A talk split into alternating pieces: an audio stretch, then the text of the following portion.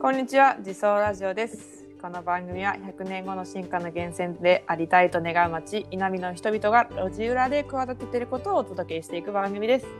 えー、本日のお相手も、えー、総合建築エンジニアでビールが大好きな藤井君純さんです。君さん、よろしくお願いします。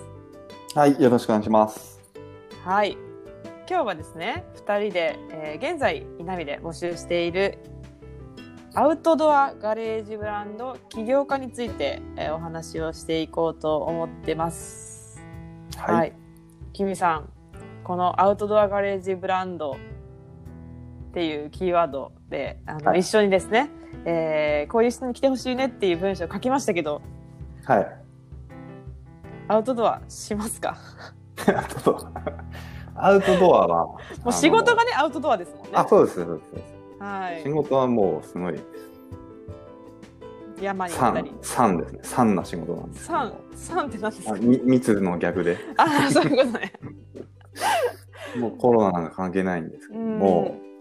アウトドアね。アウトドアすごく興味もあるし、うんうん、やりたいとはありますけど、うん、あんまりこうのめり込んでやってるってことはないですね。なるほど。自身は。はい、で, でもですね、君さんのお家の裏にあるあの環状寺にはですね、日本中からアウトドア好きが集まってるというふうに聞いたんですが、あのそうなんですね、まあね、あのぜひ、えー、なんで私たちがいきなりアウトドアガレージブランド起業家を募集し始めたかというと、やっぱりこの土地面白いって思ってくださる方がいるんじゃないかなって思ったからなんですよね。はい、そうなんです。この環状寺についてちょっとどういう山か伺えますか？ええ、環状寺は井波の裏山というか、うんうん、標高なん、標高も低くてですね、うんうん、車でもう一瞬で行ける高原なんですよ。はい。一応高原、高原、うんうん、まあ、正確には高原じゃないんですけども、うん、昔小さいスキー場だったんですけども、うんうん、今もうスキー場はやってなくて、うんうん、そのスキーのゲレンデが芝生がありまして、はい、今, 今はもうキャンプ場としてやってるんです。で、昔はなんかもう穴場のキャンプスポットだったんですけど、うん、もう例えばキャンプしたい、あ、バーベキューしたいなった時に、うんうん、さっと行ってさっとできるで、なんかもう管理人もいないような、うーん、いたんですけどいたんですけど、うん、勝手にやっちゃうみたいなところあったんですけども、最近その、まあ、全国のキャンプ場雑誌に載るようなすごい人気のキャンプ場があって、もう環状で行くと高いテントとかすごい張りまくってるんですよ。へー、ね。で、まあ全国からキャンパーが集ってまして、うんうん、ちょっと行きづらくなったなというところはありますけども。なるほどね。ね、まあ、昔はね、本当に地元の人だけぞ知る裏山っていう感じだったんで、そうですね、地元、地元というか自分の家の庭の延長みたいな感じで、そうそうそう多分皆さんサクッと登られてたんだと思うんですけど、ね、自分のものだと思ってました、ね、みんな勘違いしてね生きていくっていうね、そういう時もありましたけどね。今はね、自然を守るためとか、そういうあの景観を守るためにやっぱり管理人さんがいて、まあ、ちゃんとみんなで守ってるっていう、ね、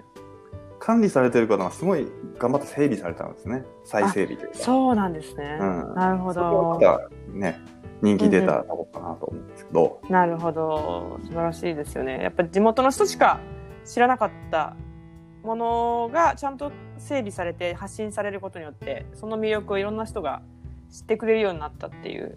ことなんだと思うんですけど、そうですね、あの富山県ってその田んぼと田んぼ、まあ、あの三居村と言われる、えー、田んぼの間に家があって田んぼの間に家があってで、えー、と水が、えー、田植えが始まる前にね、うん、水が張ってる時期に、うん、あのその三居村を一望するとすごい、えー、綺麗な、うん、あのまあ、ウユニ湖のようななんか景観が見えるっていうのが有名ですけど、うんうん、まあ、そこは環状そういった景観が、えー、と環状寺 の, あの山の上からだとすごい、えー、一望できて、うん、すがすがしい気持ちになれるっていうので、そうですね、あの地元の人はねよく言ってたと思うんですけど、それがいろんな、まあ、エスエヌエス とかも発信を続けられたことによって、うん、いろんな方が来られるようになったってことなんですね。なかなかああいった景色をこう、うんうん、気軽に行ける低い山で見れるのはあんまり全国にないんかな。結構車で山登ってっていうのはあるかもしれないですけどね。うん、確かに。うん、でかつ、まあ、サクッと車で何分ぐらいですかね。じゅう、じゅう車でどれぐらいですかね。南からだともうにふんぐらいですよ、車。本当ですか？それは飛ばしすぎでしょ。いやいやいや、本当に。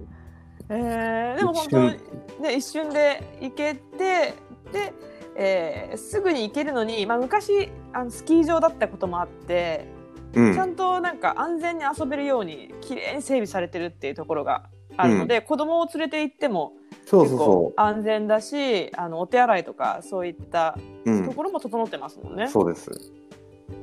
すごい今なんかキャンプ場として再注目されてるっていうのは、そうそうそう、まあ、そそう嬉しいようで悲しいですね、うんうん、地元民には自分たちだけの裏庭だと思ってたので。いやでもうれ嬉しいと、まあ、だってそのままね地元民の裏山だったら管理者もいなくなってなくなっていくわけで、そうかそうか、どんどんね芝生も芝生も、そうそうそう、まああのー、荒れていくところをちゃんとみんなが使うことで、うん、そうか、整、整えられていく行くってことなんですかね。はい。なるほど。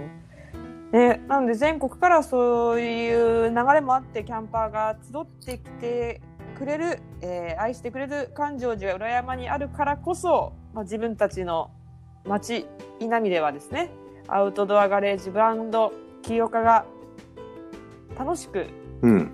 アイテムを作ってくれるんじゃないかと思ったりしたわけですよね。うんうん、まあその環状寺っていう存在もありますけど。うんうん、あの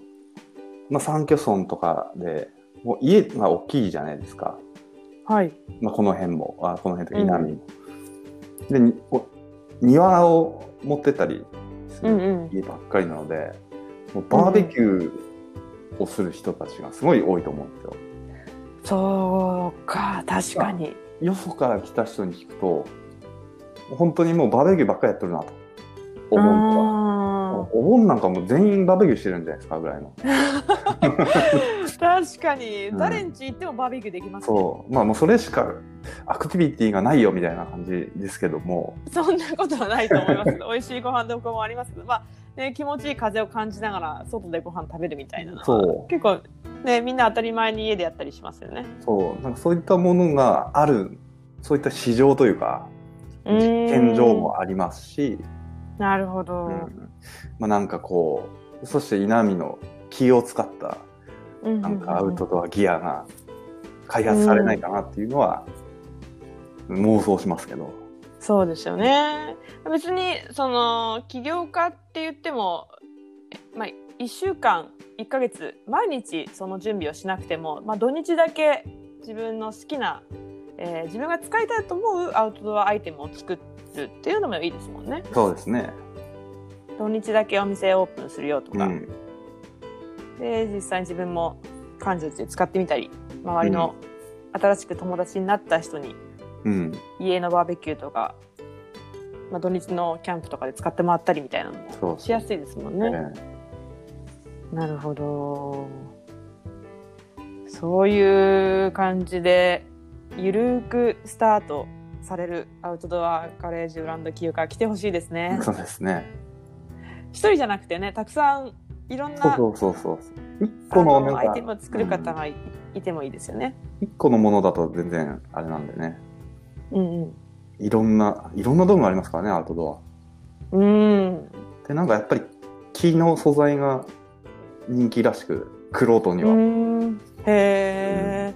うん、いやそうですね、なんかあのめっちゃ美味しいコーヒーが飲めるまあ、テーブルとか、まあ、チェアとか、うん、まあ、そういったものをにこだわりたい人もいますしね、うん、あのすごい軽いライトパッカーと言われるような、うん、山を身軽に登れるような、はい、あのバッグとかをすごい軽量化して作り込みたいっていう方もいますし、うん、いろいろですもんね。でもバーベキューとかだとこの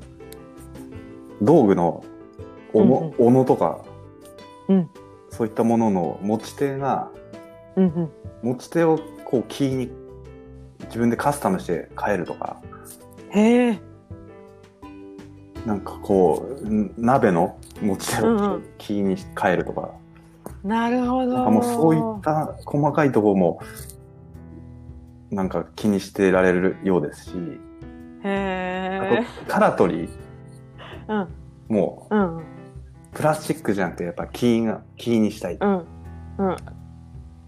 そういったこうなんかムーブメントがあるらしく。なるほど、あ、カトラリーね。カトラリーか。すごいわかります。私もう毎回混乱する、うん。あのナイフとかフォークとかスプーンとかですよね。皿ですね。皿とか、うん、皿とか。皿とかね。うん、なるほど。そういうね、まあ食卓で使うもの、外でも使えるし、家の中でも使えるみたいな形でいろいろ買い、あのー。カスタマイズしたいっていう方は確かにいらっしゃいますね。もう、うん、アウトドアギアって言ってもめちゃくちゃ広いしめちゃくちゃ何でもできるなっていうところが、うんうん、確かに今ねなんかそのみっつを回避して結構アウトドアに行かれる方増えてるんで、うん、まあ、そういう人が増えることでまた新しいニーズとかも生まれてくるかもしれないですね。そうです。それをそういうのをなんか感じて、まあ、自分もやってみて自分自身の作りたいアウトドアブランドを作ってみるとか、そうです。いう方が増えていくかもしれないので、えー、そういった方に、えー、イナミがアウトドアガレージブランド清川を募集してるよっていうことが届くといいなと思いながらこのラジオをふたりで、はいはい、実験場近くにありますからというそうですね、撮らせていただいていたりします。はい、では君さんそんな人の出会いを楽しみにしながら、えー、ここら辺で今日の収録を終えたいと思います。はい、はい、ありがとうございました。ありがとうございました。ぜひね、あのこのラジオの下に、えー、ガレージブランド清川募集中のリンクも貼っておきますので、興味のある方は覗いていただけると嬉しいです。ではまた次の回でお会いしましょう。聞いていただきありがとうございました。